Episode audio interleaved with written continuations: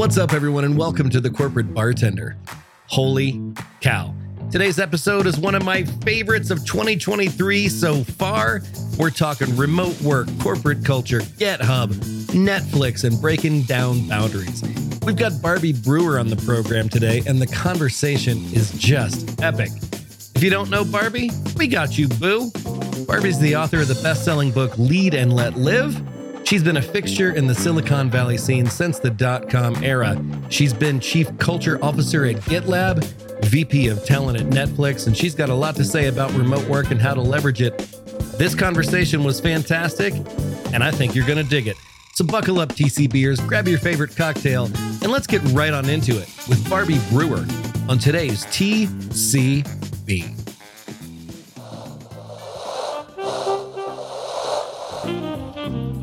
Welcome to Sky Team's The Corporate Bartender, where we gather some of the best HR and people leaders to discuss what's happening on the people side of business.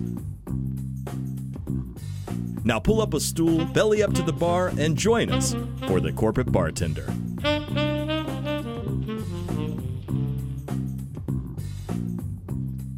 Welcome, everybody. It is your favorite day and mine. It's Wednesday. It's Corporate Bartender Day.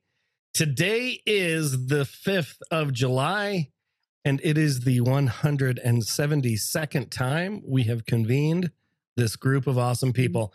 Today's going to be a fun day. We've got a guest with us today. You can see Barbie here, Barbie Brewer. She's our guest. She's the one face in the Brady Bunch screen that you don't know. We're going to chat with her about her book, Lead and Let Live. We'll get into her thoughts on remote work and uh, maybe see if we can get her to tell us a, a Netflix story or two. Um, then at the end, we'll do our funny things, our good feels, our cocktail stuff, and get on with our lives. As you know, if you've been a listener from any point in time since last year, every week I ask, because I'm a pain in the ass. If you have not bought your copy of You, Me, We, Why We All Need a Friend at Work and How to Show Up as One, please do so. Audiobook is available now. Um, if you do have a copy and you have not written a review, please consider doing that for us because rumor has it that some weird Amazon magic happens when we get to 100 reviews, and we are creeping ever slowly toward that mark. And uh, I'm just curious to see what happens when we get there. Apparently, algorithm magic happens and uh, things change. I don't I know. I think it's like Maybe those that's just something they Facebook posts. You know those Facebook posts, like if you post this, you know, a Oh, unicorn yeah. will run across your screen or something. I think that's what's going to happen. so you mean So nothing? happen. Nothing happens. Yeah. We've got some guests upcoming on July 18th. Uh, consultant Andrew Bartlow will be here. He's the co author of a book called Scaling for Success People Priorities for High Growth Organizations.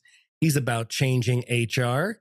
That's going to be a good one. We have the twice rescheduled Alain Hunkins, our good buddy and author of Cracking the Leadership Code. He'll be here on July 19th. But with that, let's get on into our conversation and let's give a good warm TCB welcome to Barbie Brewer, everybody. We dance everybody on, Barbie. That's kind of how we do it here. Mark Yeah, even thank came back on camera to dance. It's pretty good.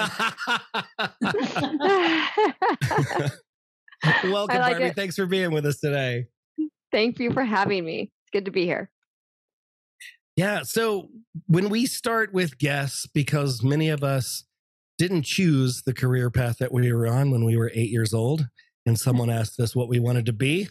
I mean, I guess it's saving, you know, uh, first responders and astronauts and doctors, maybe. Um, but I don't imagine that you thought yourself this leadership expert, this person who would write a best selling book about working and leading. How did you get here? Tell us a little bit about your journey.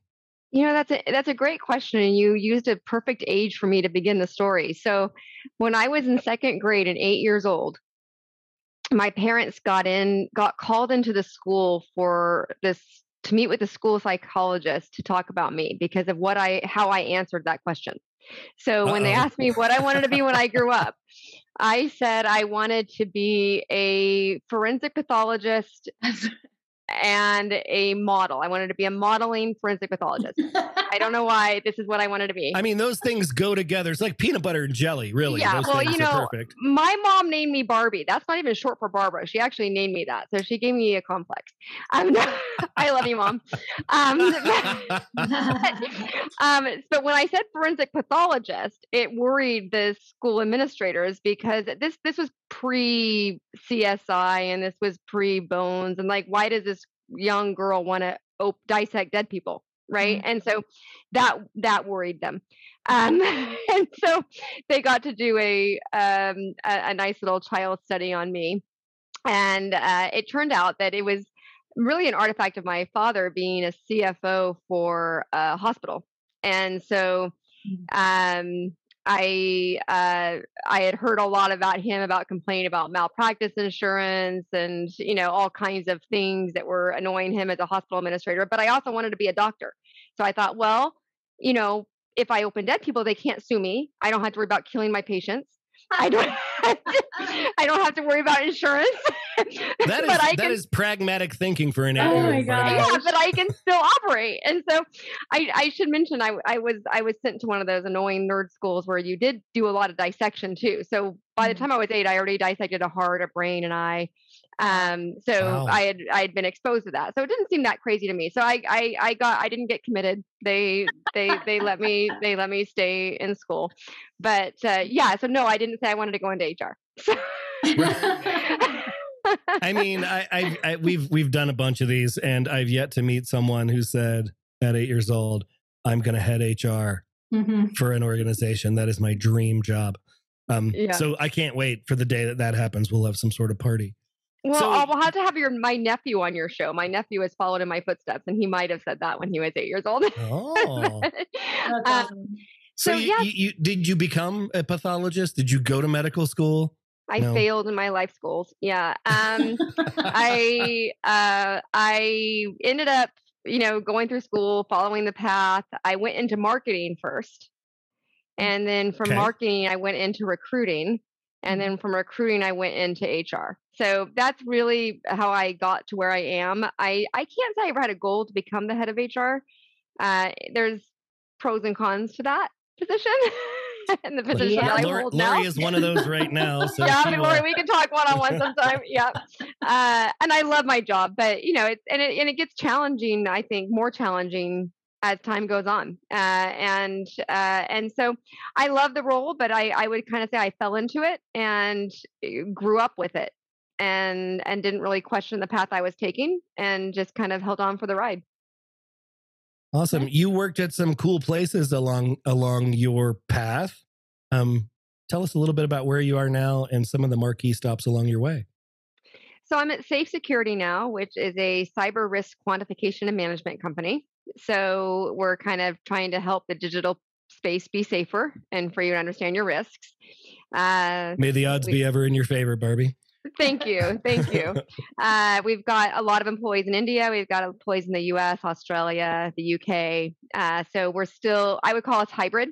Uh, the folks that we have in India go into the office about three times a week. Here in the U.S., we try to get together occasionally, but not on a daily basis or anything like that. Uh, prior to this, you know, I've been with some different companies that some of you have heard of, and probably some of you haven't. So, uh, GitLab was my first remote company. So I was doing remote before remote was cool, um, when really no one else was doing it. But GitLab was a company that had about when I joined 250 employees in about 40 countries. Wow. And by the time I left, we were closer to a thousand employees in 60 countries, and no office building whatsoever, no WeWork space, nothing. Um, Wow. it, was, it was an all remote company.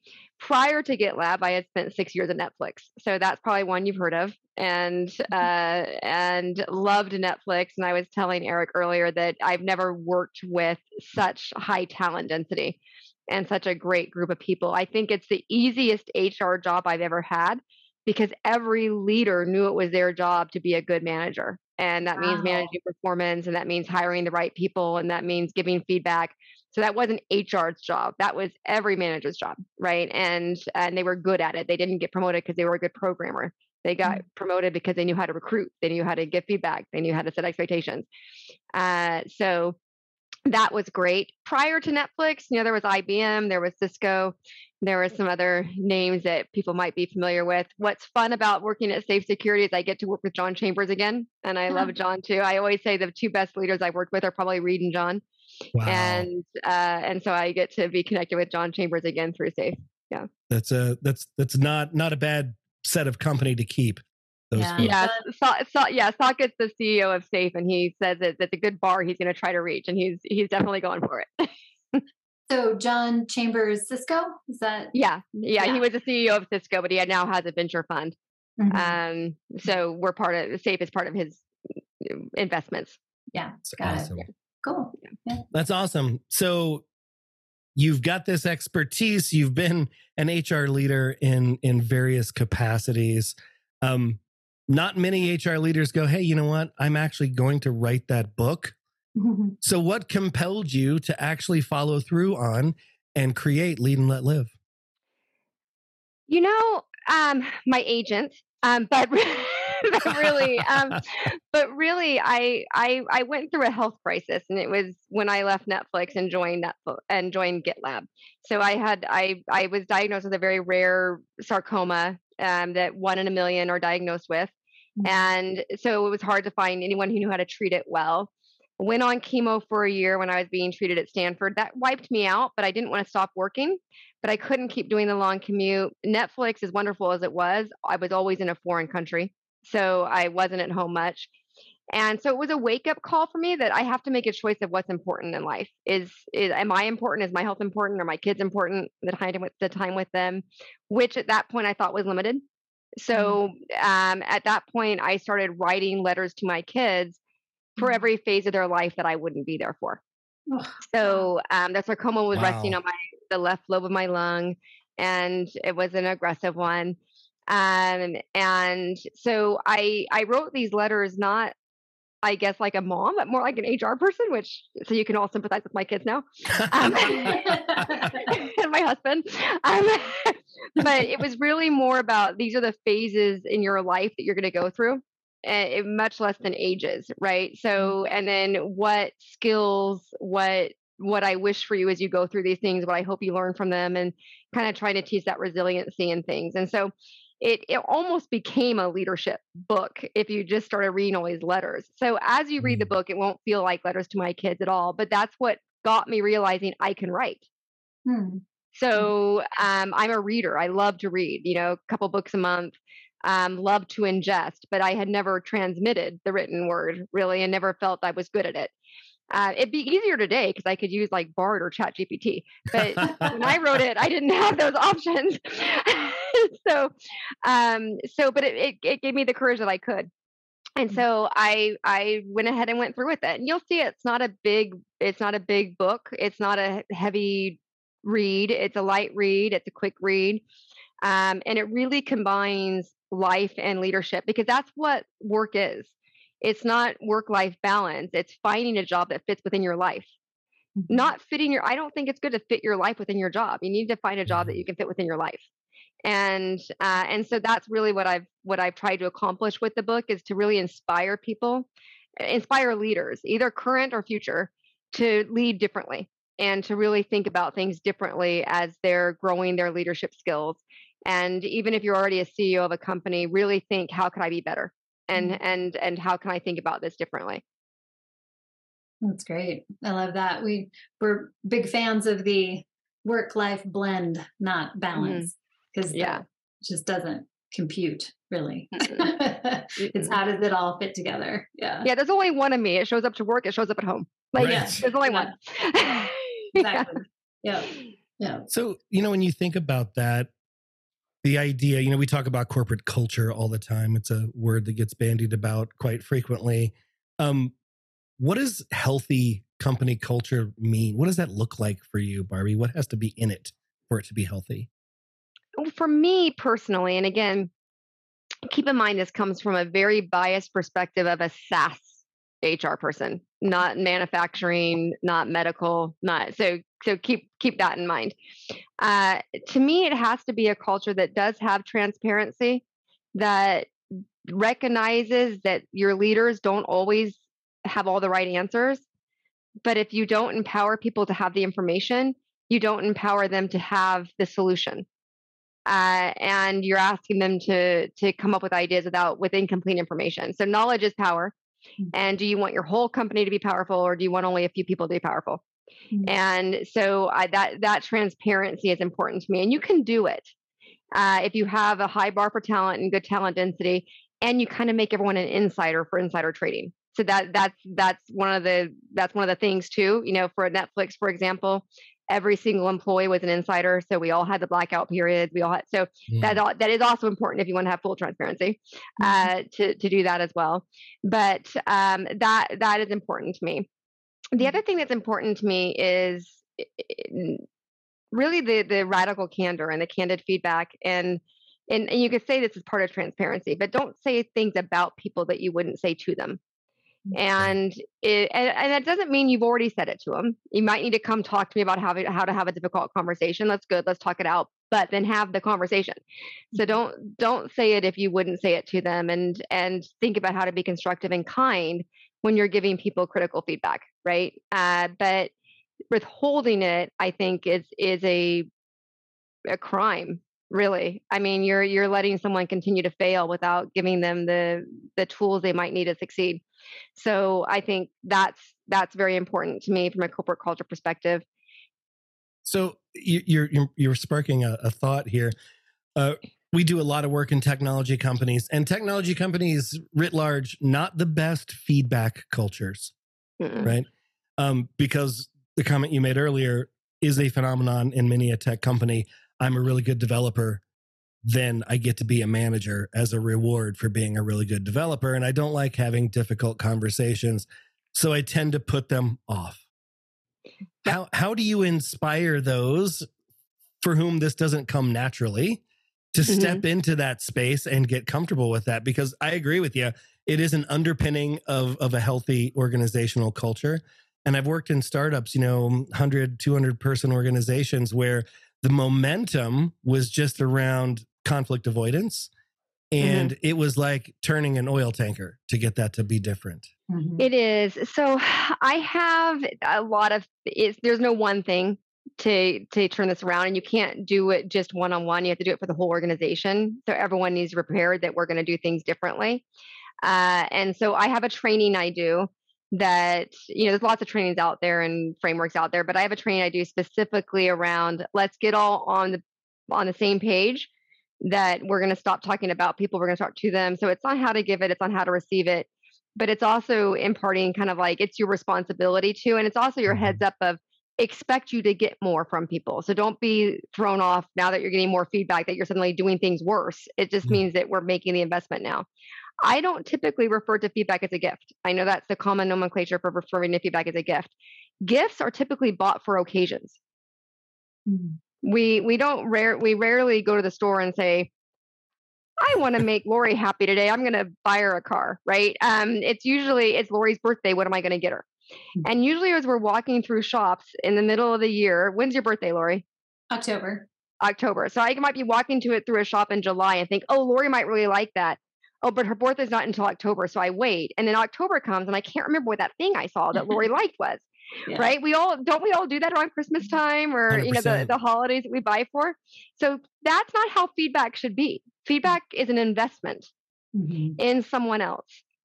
And when you want to invest in something, you put your money in when it's when you when you think it can go up right? Mm-hmm. when you you you, you decide yeah. to invest in that something because you think that investment will help make it go up and there'll be a bigger return right?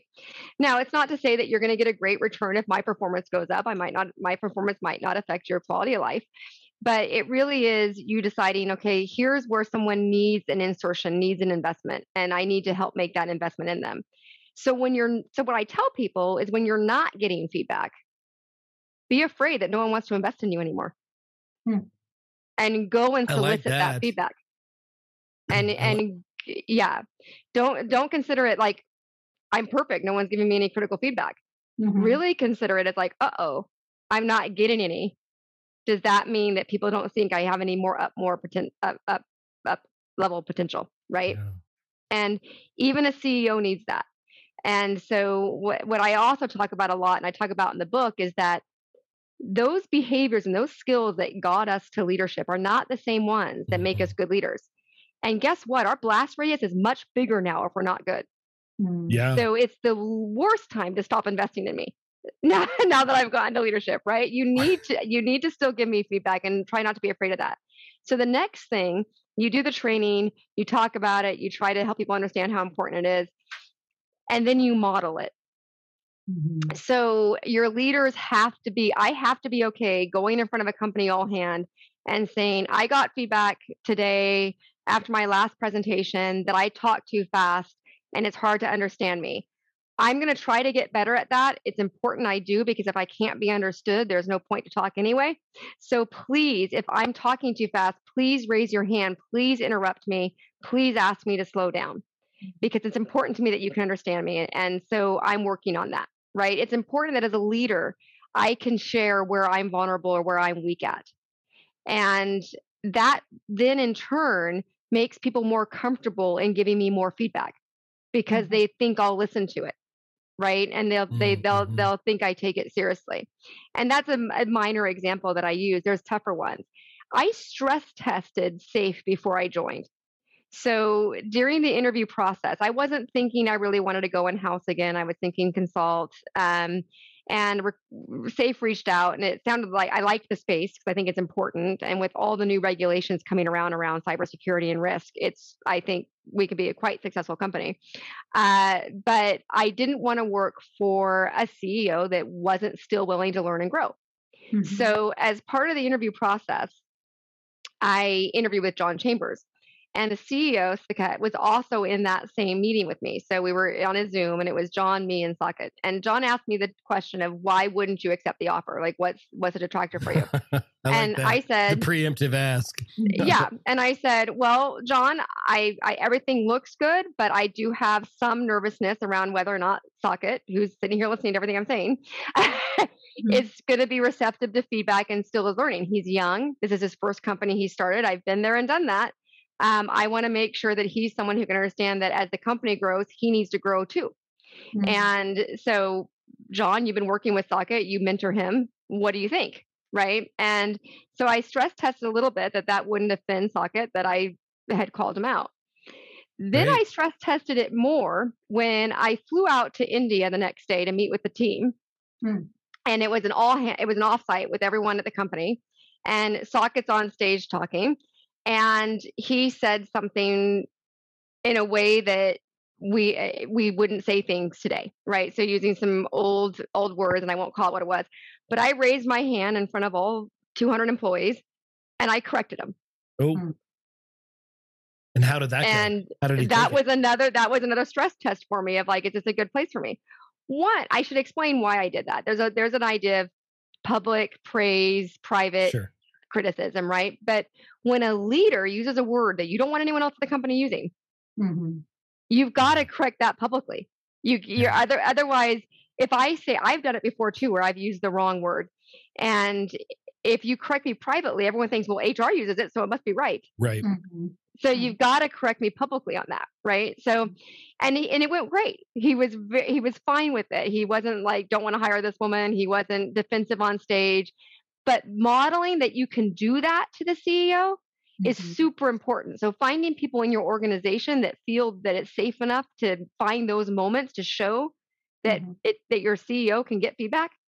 It Mhm. wasn't just about the word. It was about the whole Mhm. organization seeing hmm it was okay. I didn't get fired, Yeah. right? Um, and so it's that modeling is the showing the vulnerability, the modeling it, and the and then building the muscle, right? So Mm-hmm. I'll do exercises where we'll do speed dating feedback or we'll do written 360s or we'll do it's really building the muscle and reinforcing it and getting really, really good at saying when pub- someone comes to you to vent about someone else, right?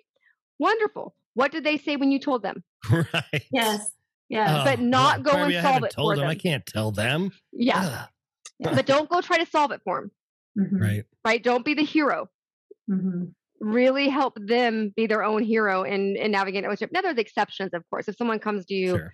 complaining harassment or they, none of that applies but but um but in general right we need to get much better at talking to people and then it's not as a big of a deal i always one of the hardest conversations and feedback points for me that i had that i love remote work for because i never have to have it when i'm on zoom is you have body odor Right. right that is one of the I hardest agree. feedback Mhm. i mean are we right like in hr Yeah. right isn't that the hardest conversation to have is like tell someone they stink Yeah. um, and when anyone has someone on their team who stinks, they come to HR to say, you have to solve this. yeah. right? Yeah. Always. Yeah. And I always tell them, like, who was in the room and who smelled it?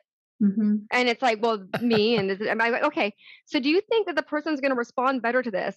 That you left the room, went and talked to HR about it, and then HR told them.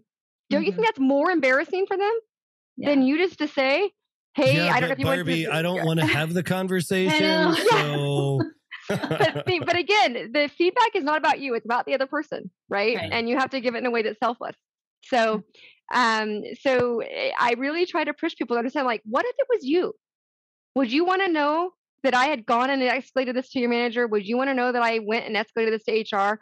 Or would you rather be, rather have me first just tell you that I don't understand why you can't get your project done on time?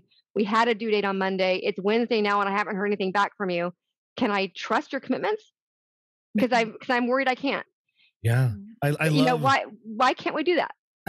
Mhm. I love just the idea of just have the conversation and and the way that you frame that there. You know, don't you think it would be more embarrassing if or whatever? Mhm. um that's an empowering way to to to start that conversation. You know we teach a model in our feedback workshop that's called the art of feedback and it's action repeat trust the sort of three levels of conversation. Ruby always calls it the heat index Mhm. because an action conversation it's the first time a thing happened it's not yet a pattern so it's the easy one. It's the easy conversation to have. And leaders will skip it. They will kick the can down the road They will wait let till it slide. becomes a pattern, and once it becomes a pattern, it becomes that person has a reputation. Once you have a reputation, it's nearly impossible to change. that's right So Mhm. you can't wait for the pattern to develop. Otherwise, that's horrible for the person who now has this reputation of Right. whatever it is, and they have to basically leave the company and start over to fix that reputation. Right. Yeah. Yeah. And Ruby just typed in the chat, just orthogonally here. So many people I coach, she says, who don't say anything. And then they want to leave the company without ever giving a chance for their manager or leader to do something different. Like they Yeah. never invite them into the conversation. Yeah, they never do. I'm going to be rude. I'm going to get up and let my dog in. Do it. so I will be right back. I can still hear you and I can still talk, but she's knocking at my door. And so I'm. That's So it what I think about working at home too, is you can meet people's pets and animals, and It gives me a chance to almost see the guitar and the painting behind you. I keep trying Yeah, to look. really almost. oh yeah, I don't know a- which way do I move so you can see that. I don't know if you, I don't know if I can. I'm like, it's a strat neck. It looks like a jaguar. I'm like, I'm dying to know what it is. Uh, I wish I could tell you. Those So- are soundboards to absorb sound, so that I'm my I don't wake my husband up when I'm on early meetings. Yeah. nice. So just thinking about these elements of culture, right? Feedback is one, and and you have a, a, a deep expertise in in remote work. We've talked about remote work dozens of times here, right? We Ruby and I work for an organization that's always been remote. We've never had an office space. Um, this is my eleventh year, her ninth there. So Great. um, it made sense to me. Um, I had worked in organizations. I worked with the CFO one time, and she was a dyed in the wool. If your butt's not in the seat, you are costing the company money mindset. Um, there's been a lot of push pull here over the last couple of years on remote work. We saw whole sectors, right? The the the finance uh, financial services sector of the economy. You they were the first ones to go. Everybody needs to get back, right? hmm And we've been talking with some of our with our clients about about their return to office plans, and they're still not finalized. Mhm. They're still moving pieces around. So, how do you, you know, when you think about remote work, obviously you can you can posit the upsides of it. So, what what makes remote work worthy of consideration for you, from your perspective? You know, I have a I have a couple different perspectives on this, and one of them has nothing to do with the health of your company. So I, I think there's a lot of there's a lot of things that are good for the company in terms of you can grow without limitation of space. You can hire the best talent wherever they are. You can have more diversity. You can even have cost savings and the cost of talent because different cost of living. There's all these great things for the company that the company consider. I actually think it's a moral obligation for software companies to embrace remote work. Mm. So Hmm. when Elon Say Musk more about says, that. yeah, so when Elon Musk says it's immoral to have people work remotely, I couldn't disagree more. Do I want my car built in someone's garage? No, I didn't go. That didn't go well for the Titan submarine. That was terrible. Um, so I, you know, I I don't want that. So I get it from the Tesla side. I get it from the SpaceX side that this doesn't work. I don't get it from the Twitter side whatsoever. Um, and when I think about the homeless and mental health and drug issues we have in San Francisco, I don't know if any of you have been to San Francisco lately. Oh yeah. I was just in Paris and someone was commenting on Paris and I was commenting on how clean it is and how safe it is. And they were like, what? It's not, it's dirty. It's, I don't know where they were from, but it was somewhere cleaner, maybe Singapore. Um, and, um, and I said, well, gosh, compared to San Francisco, it's pristine. Yeah. San, San Francisco is horrible. Um, if you took every Salesforce tower across this planet, because they're in, in various different countries, if you took Twitter headquarters, if you took the headquarters of these SaaS companies and you made them drug treatment, drug treatment facilities, you made them mental health facilities, you made them halfway houses.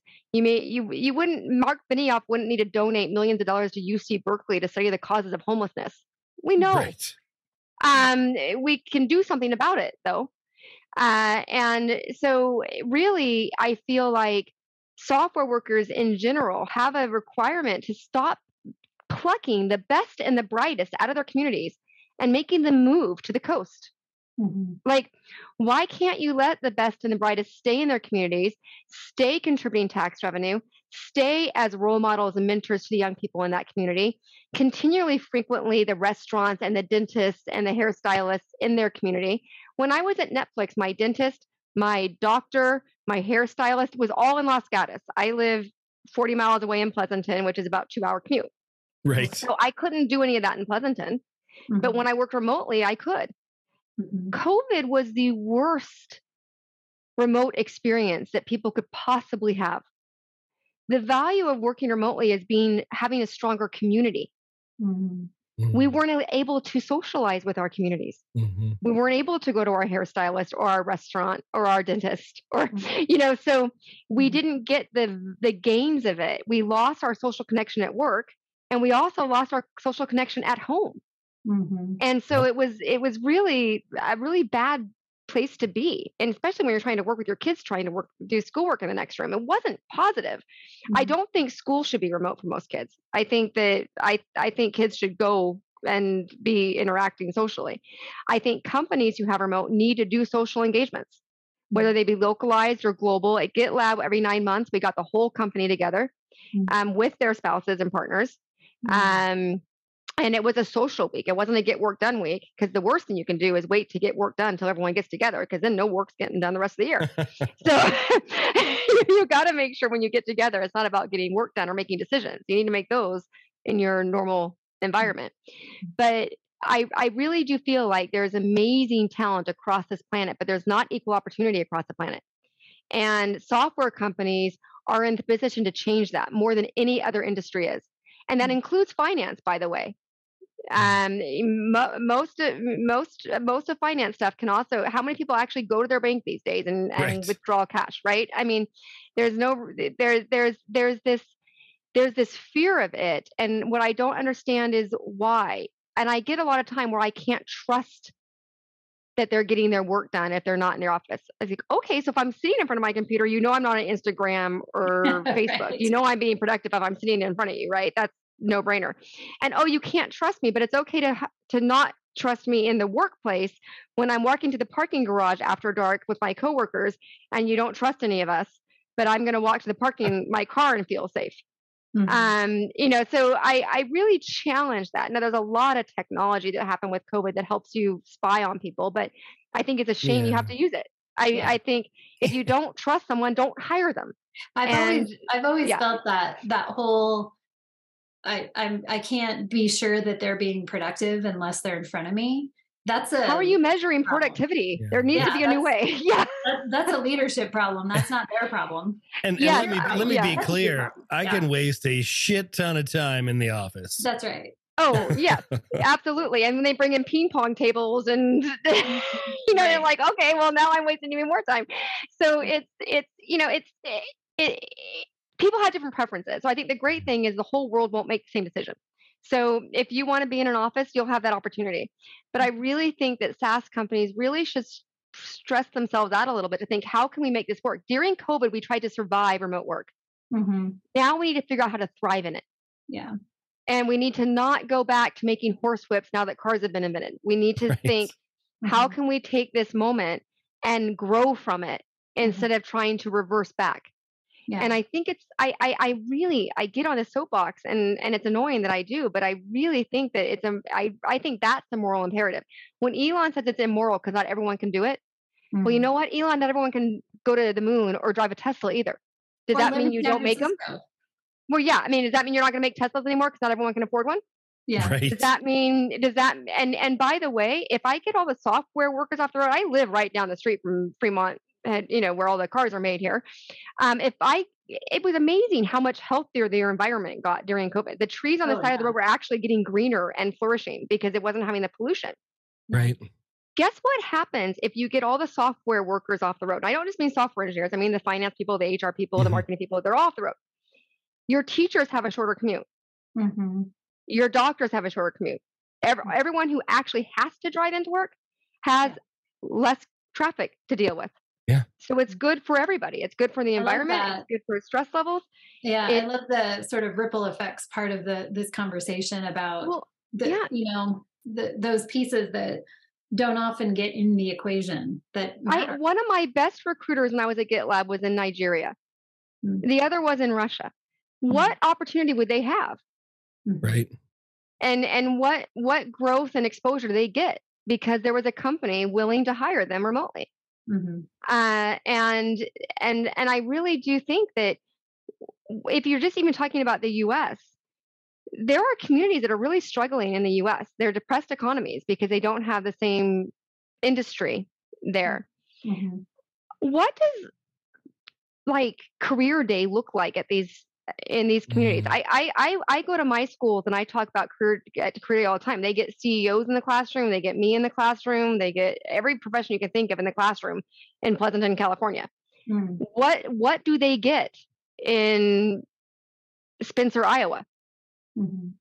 right? And so when you think about if you have these professions across the U.S., you have this profession as role model. So the the kids in these communities aren't just looking at TV and saying, "Well, I can play football, basketball, be an actor." They, they but they actually see all the careers they could be, Mm. Mhm. and they they get a feel for all of that. I Mhm. think that's huge, and I think that's when we get equality in this world. Yeah. It's not it's not redistribution of wealth; it's equal e- equal distribution of opportunity. Yeah. I think that's a huge gap that doesn't get much attention. Yeah. So Moral I, I have imperative, a that's- question. Sorry, go ahead, Yeah. Yeah. Yeah. So I have a, a kind of more of a tactical question because I love Mhm. this bigger, more, you know, kind of society writ large kind of impact of decisions that especially large employers make. So companies like, you know, SaaS companies or technology companies where innovation and the speed of movement and change and all of that is is high. That that's kind of my my world in a very small organization but innovation is a primary core pillar of, of what we have to do.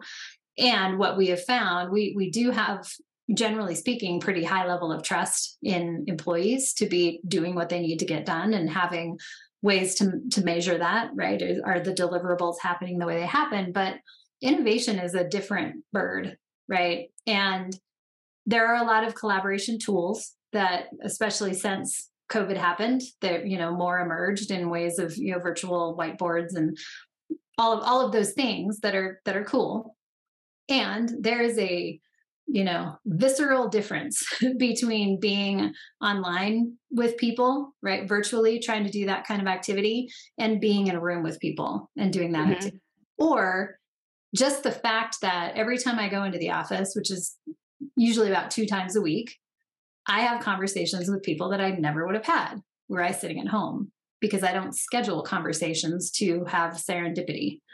And that's the thing that we're struggling with the most is is how because of that blend right? We're looking for how do we allow for all the goodness? I don't have a i don't have a commute. I have flexibility to mm-hmm. live my life. I'm trusted to do my job. But we know there is a gap in how we experience serendipity, collaboration, innovation, and it's a core piece of what we do. And so that's mm-hmm. what we're kind of struggling with is how do we find that sweet spot and and how do we help our leaders help their teams find that sweet spot? That's where we're really struggling right now. It's really hard and I think a lot of people are struggling with it and I think um, it's wonderful that you're thinking about it versus saying let's just not even try mm-hmm. um, which I think is what a lot of people are doing. Um, in terms of the serendipitous conversations, you need to rethink the serendipity part of it and and how that can actually be bad. Mm. Uh, so, you know, for example, when I was at Netflix, we were growing quickly. And when I joined, we were about a thousand employees, and they grew more than that. Um, and we needed new buildings. And mm. it was now where are people going to sit in the new building? And it was the biggest oh ordeal oh of if I don't sit next to this group, then I won't get anything done. It was like, seriously, you can't just walk to the next floor. So yeah. the reality is, even in these buildings, we're not walking to the next floor to talk to our colleagues. We're not walking. I think they, I think they did research. If you were more than 100 feet away, people just send an email. Mm-hmm. Uh, so your your serendipitous conversations were serendipitous with those who happen to be near you at the time, not necessarily the person that you would actually benefit from talking to, yeah. or benefit sharing those ideas with. Mm-hmm. When we're all on Zoom, we're all equal. Now, mm-hmm. when you're in 60 countries, you have time zone differences and things, but companies can also decide how distributed they want to be. Um, but you have to not rely on serendipity. Mm-hmm. And you shouldn't rely on serendipity in the office either. You should mm-hmm. put yourself out there more than that. Mm-hmm. Um, and so in Zoom, you do have to make sure at the start of a meeting, you're not just going right straight into work. I love to encourage organizations to share pictures. I try to get everyone to always have some pictures on the ready. So when we mm-hmm. get in a group meeting and someone says, "What did you do this weekend?" we can show a picture of our fireworks, or we can show a picture of you know, our, you know, and because the picture speaks a thousand words and it helps people understand you and know you better. Mm-hmm. Um, but take the time to you know shoot the shit. Uh, mm-hmm. before right. before yeah. before because what mm-hmm. annoys me so much on zoom is, and any online method if if we had a meeting together and we had to go to the same conference room for this meeting Yep. We would sit in the conference room and we would chit chat until everyone got there. Mm-hmm. Yep. On Zoom, we leave cameras off muted until everyone gets there. And then when the uh, mm-hmm. owner of the meeting comes, we start. Right. Why?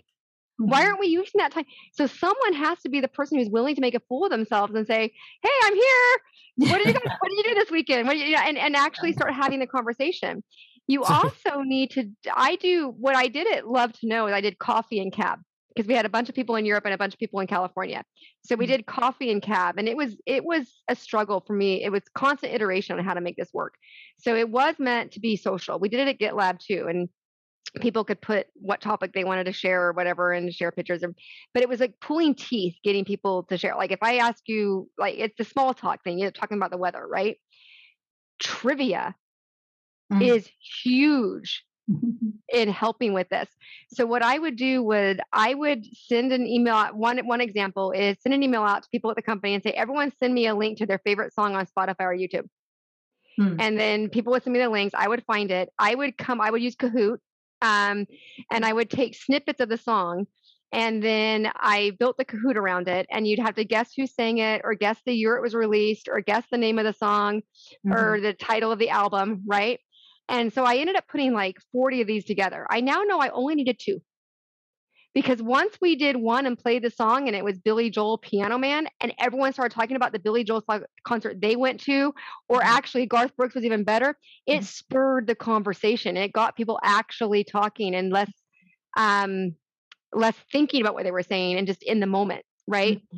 Mm-hmm. Um, for Christmas, I always do one for holidays around the world. You know, what day of what day of December does Ukraine celebrate Christmas? It's not the 25th. Did anyone know that? Right? Um, and then take in Kwanzaa, take in Hanukkah, take in eh, you take in the different holidays and, and what people are doing, and then people learn and they share their customs. You know, Mhm. when you're a really global company and you ask about the way that they celebrate in Germany versus France, and people actually can talk about how they do that, it it adds the the organic conversation. It's the inorganic feel that it holds people back, right? So how can we create the coffee cool the coffee the water cooler conversation right. without being around the water cooler? And then how much more quality is that built in than the water cooler did? Because Mhm. it's no longer based on proximity. right. It's just And based on access to the same link Right. right? So you really can get to know more people. And it was funny when I was at GitLab, the people that I worked with at GitLab, now that I've left, I remain in touch with more than anybody I work with at Netflix. Really? My An all access to- virtual company. Mhm. yeah, because they're just as accessible to me. Mhm. You know, you say you leave the building out of sight, out of mind. Well, I never left the building. We can still hop on Zoom. Mhm. We can still, I mean, you tell me people can't socialize. Look at Instagram and Facebook. Yeah. You tell me people can't socialize online. Mhm. Look at Snapchat. Yeah. You absolutely can. Right? so, um, so you know, so but but it but it is being more deliberate about it, Mhm. and it is turning cameras on and encouraging people. Please don't have cameras off. Please have cameras on. How many people, if you walk into a conference room and they put a black bag over their head so you wouldn't see their faces, would that be acceptable? But it's acceptable on Zoom, Yeah. Yeah. right? Um, I see Mark putting his camera back. Sorry. didn't, mean to, didn't mean to shame you there, Mark. Um, I'm holding out, Mark. But you know, Mhm. but it's it's it's it's it's just those things that we have to get more comfortable with. Now I understand if like we're we've got people in India, they're 12 and a half hours ahead of me. yeah. If I'm asking you to be on a meeting at 2 a.m. your time, hmm yeah, maybe putting the black bag over your bag over your head's okay, right? Because you know you're, it's it's not it's not fair to think that you're ready for this meeting, right? But the more that we so much of communication is nonverbal, right? Yeah. And while it's not perfect on video, it's a whole lot better than on the phone. hmm um, to be able to see facial expressions and see hand expressions and things. So we just have to keep at it. We have to not give up. We have to keep trying new things. We have to share what works. Mhm. Um, you know, there there should just be a site that shares what works on connecting via Go. It shares what works Right. via, and you'll get a lot of companies saying, "Well, it's my product that will solve it for you." You know, Yeah, do yeah. not. I don't know if you guys have used Donut on Slack. Mm-mm. So Donut is an app on Slack, and it's and it stands for Do Not Be Strangers. So the do the donuts, the do not, Mhm. and it'll randomly each week, each month, whatever you set it for, it'll send you a Slack message along with one other person at the company and say, "Here's who Mm. you're matched up with this week. Oh yeah. Why don't you chat?" Right. Um, and so it, it helps you spur those connections. There's a lot of little things like that, Yeah, right? Let's yeah. share the ideas. Let's share the pros and cons. Let's share the costs. Let's let's just you know Yeah. Yeah. let's be out there. I love that. Your boss is in her jammy so many times it's pressure. I love that too. It's like we don't we don't need to we don't need to hide who we are. I don't like if my dog barks right now, great. You got to hear what my dog sounds like. She's they're both I've got two I have four dogs. I've got I've got Boy, that two was of a, them that was at a my slippery right now. slope. My dog, I have two. I have four. well, I've got two in there right now. I've got two outside. Yeah. I'm a crazy dog lady. Barbie, as we as we sort of get close to the top of the hour here, um, give us just sort of the the elevator pitch on your book. What's the value proposition? Why should we read it? You know, I I think um, any reason that you read books, I, I depends if you want to read or not, right? I don't know. Um, I think that if you want to feel inspired, if you want to feel, you know, maybe challenged to think about it in new ways, um, if you want to see the impact that your leadership has on other people. I think a lot of that I've got in the book, and I I, I make myself vulnerable in it, but um, I mention other people as well. I think it. I don't think it's anything crazy or new idea or something's never thought of before. But I think my hope is that it motivates and inspires and empowers you to to be better for those around you and and to build a life for yourself that is is better for you as well. Love it. Where where Love can that. we find you out on the worldwide interwebs? Well, you can find the book on Amazon, and reviews are great too. I think I've got one right now, but it's a five. Yay! Um, I don't know who wrote it. The nice, the nice thing is it was a stranger, not my husband. So that's good. Um, and uh, and then I have a website, barbiejane.com, that Awesome. you can also find me on. You can also buy the book there if if you prefer to buy directly from the publisher. Awesome, awesome. Um, I, I always leave time for questions, and I watch Ruby write things down, so I know Ruby always has a question because she never doesn't. So, Ruby, what, what's your question for Barbie today? Mm, okay. Um, this is kind of connected to what we are just talking about being on Zoom and being with people and building connection. Um, I always talk about deep presence as leaders, being like deeply present with people and intentionally influence. I'm not influencing, intentionally pouring your energy engaged yeah into a conversation mm-hmm. right mm-hmm. and like so i would just love any other tips that you have for being like demonstrating deep presence and the importance of that well i i think mm. that i agree with you that it's important that whenever you're talking with someone they feel mm. like your attention is on them um, mm-hmm. not they're distracted by other things. I think that that it's easy to have happen on Zoom because you've got other windows open behind you and things like yeah. that. I think it happens in rooms too when people get on their phones and yeah. you know and talk. But I think closing things mm-hmm. um, when you're going in yeah. a meeting, you know, close your other windows. Uh, sometimes you can't help it because they're going to reference a document, you're going to screen share and things like that. But as much as you can, Make yeah. sure you have Slack. Inter- if you use Slack at your company or whatever messaging, make sure that's integrated with your calendars so that it automatically shows people mm. you're in a meeting mm. when they're messaging yeah. you. Yeah. If it's an important one, I often I I, I turn off notifications as well, and that me way, if someone's notifying me, they know I'm not paying attention to you right now. Mm-hmm. Um, mm-hmm. so it's not anything too drastically different, but it's it's it's it's showing that. And then of course there's communication style, right? Being able to repeat back in different words what someone has shown to you that you get understand. It yeah. all that, that basic communication stuff too. Yeah. Yeah. Yeah. Yeah. Yeah. It's kind of one of my hot buttons, the multitasking, especially on Zoom, because you can just see if I look over here. Yeah. Um, yeah. You oh. know, um, or you see, like, just watch, you'll see the color of my face change because I just yeah. Right. Big old, oh, yeah. I never noticed that before. yeah. But that is such a self discipline thing about mm-hmm. what am I here for? Like, what's important yeah. in this moment? I know I have all those things. And if yeah. there's something on fire, then I should tell this person, yeah. can you give me five mm-hmm. minutes? Yeah, absolutely. But hang out, right? Don't try to yeah squeeze it in while you're not listening to them. Don't try to fake it and make me think yeah. you're listening. Yeah, and um, and but that's just a, I think that's an overall societal issue right now that totally. we all we all live in these highly distracted lives. I can't. I'm not even capable of watching a TV show with my family without doing something else at the same time. I can't. Yeah. I it's like I literally will get bored. I can't watch the show. I have to do something else. Mm-hmm. Um, because there's nothing good on. wow. Oh, well, this has been super fun. Thank you so mm-hmm. much. Her name is Barbie Brewer. The book is Lead and Let Live. Thank you so much, Barbie, for being with us today. This has been super fun. We are going to do our Thank funny you. things, good feel story, and semi quarantine mm-hmm. cocktail. You are welcome to hang out or go live your life. It is entirely. I'm going to hang out. I'm right. going to hang out. I'll mute myself, but I'm going to hang out. I want to see what this is like. All right. uh, I can feel your expectations right now. You're going to want to lower them. You're going to want to lower them from wherever they are right now. uh, today's funny things. Funny thing number one. This made me laugh. Uh, I like it when things make me laugh while I'm taking a drink and I can't help but to snort whatever fizzy water beverage I'm drinking. Sometimes I think about the guy at my poker table in Vegas who was kicked out after the pit boss said he was too high. Security came over and they asked him to say the alphabet starting with M, and he replied, Malphabet. And he was escorted from the room. uh, funny thing number two uh, what kind of turtle is this?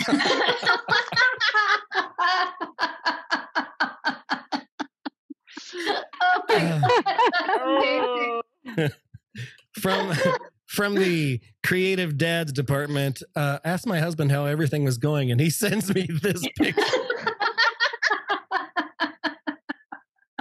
yeah, I love it.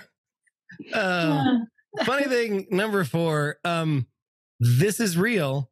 There is a person named Happy Gilmore who just committed to Ball State Golf and this was tweeted by Adam Sandler. Go get him, Happy, pulling for you. oh my God. That's wow. Is that true? Yeah, it's a thing. Wow. That's fantastic. I guess I can't judge. I'm Barbie. and my favorite funny thing today the HOA in my friend's neighborhood recently threatened her neighbors with a fine if they didn't hide their trash cans, even though oh, they'd been in the same spot for over a decade. This is their solution. That is awesome. awesome. I want to do that now. that is fantastic. There you go. uh, t- today's good feel story. It's Steve Hartman doing his thing. Let's mm-hmm. watch. Finally, tonight, CBS's Steve Hartman goes on the road with a Memphis gym owner who found building muscle is nothing compared to building someone's character. It's okay. Here at the God Body Gym in Memphis, owner Roderick Duncan says real change never happens overnight. Ten. But he says it always starts in an instant. Seven. Or in this case, an instant four cup of coffee. Two. Time. A few months ago, Roderick says he noticed someone behind his gym. Saw this guy sitting in the vehicle. He says the man was sleeping in one of his old cars. Homeless? Homeless guy had to be. So, camera rolling, he opened the door and told him to get out. Come on, get up out my car, man. And because the door doesn't lock, the next day, same problem. Look at you, man. And he kept coming back. He kept coming back. And so it went until Roderick tried a different approach. Before I could knock on the window, I said, you know what? I came back in here, I made him a cup of coffee. And on those grounds, Roderick began to build a relationship with 24 year old Brian Taylor. He learned about his troubled childhood and his drinking problem, and then got him some clothes, took him to get an ID, and drove him to job interviews. He even gave him a spot on his couch. Brian says he couldn't be more grateful, but he doesn't always show it, whether not following the rules or violating a trust. Roderick says there have been many times over the past few months where he's told Brian, that's it, that's the last straw. And every time, it's not. Some people need more than one chance. You know, some people it takes a it takes a while for most kids to stop bumping their head. You always have to work on you. And that patience may be the greatest gift he's given this young man. Everything you did yesterday is what got you in the situation today. So everything you do today is going to be preparing you for tomorrow. And both men agree. Tomorrow is looking brighter. I got a job. I got more confidence. I got a smile on my face. Good thing. Because Roderick says if Brian messes up one more time, he's done helping. That's it. Why do I not believe that? Well, I don't believe it either. Unconditional love. It's crazy. Forgiveness to a fault. Steve mm-hmm. Hartman on the road in uh, Memphis. I love Steve Hartman. I think those stories are so good, mm-hmm. and I'm okay. happy to it. share them with you. Mm-hmm. Today's semi quarantine cocktail is called How Long? It's a riff on a cocktail called the Roller Coaster that only has two ingredients in it you're going to need a little bit of amaretto, one fireball looping coaster. And you can see the picture here. That's where it got stuck. Oh. A little bit of oh. grapefruit juice. one Wisconsin festival, put everything into a shaker, and this fireball got stuck and stayed that way for four hours. Oh. Garnish and serve. Everyone was okay, but I'm not sure anybody wanted a drink after that. because come on, man four hours upside down in Wisconsin. I'm sure I had cheese curds too. So that's that's the thing. Thanks everybody for being here today, putting up with my sick voice. Thanks to Barbie Brewer. Lead and Let Live is the name for a book. Go check it out. It's dinner time, everybody. We'll see you next week. Take care. Thanks. Bye, y'all. Thank you so much for joining us today. If you had a good time and learned a thing or two at today's happy hour, please share it with your friends. If you want to join our tribe, head on over to skyeteam.cloud forward slash TCB or email us at info at skyeteam.com. That's S K Y E team.com. Thanks again, and remember, you've always got friends at the Corporate Bartender.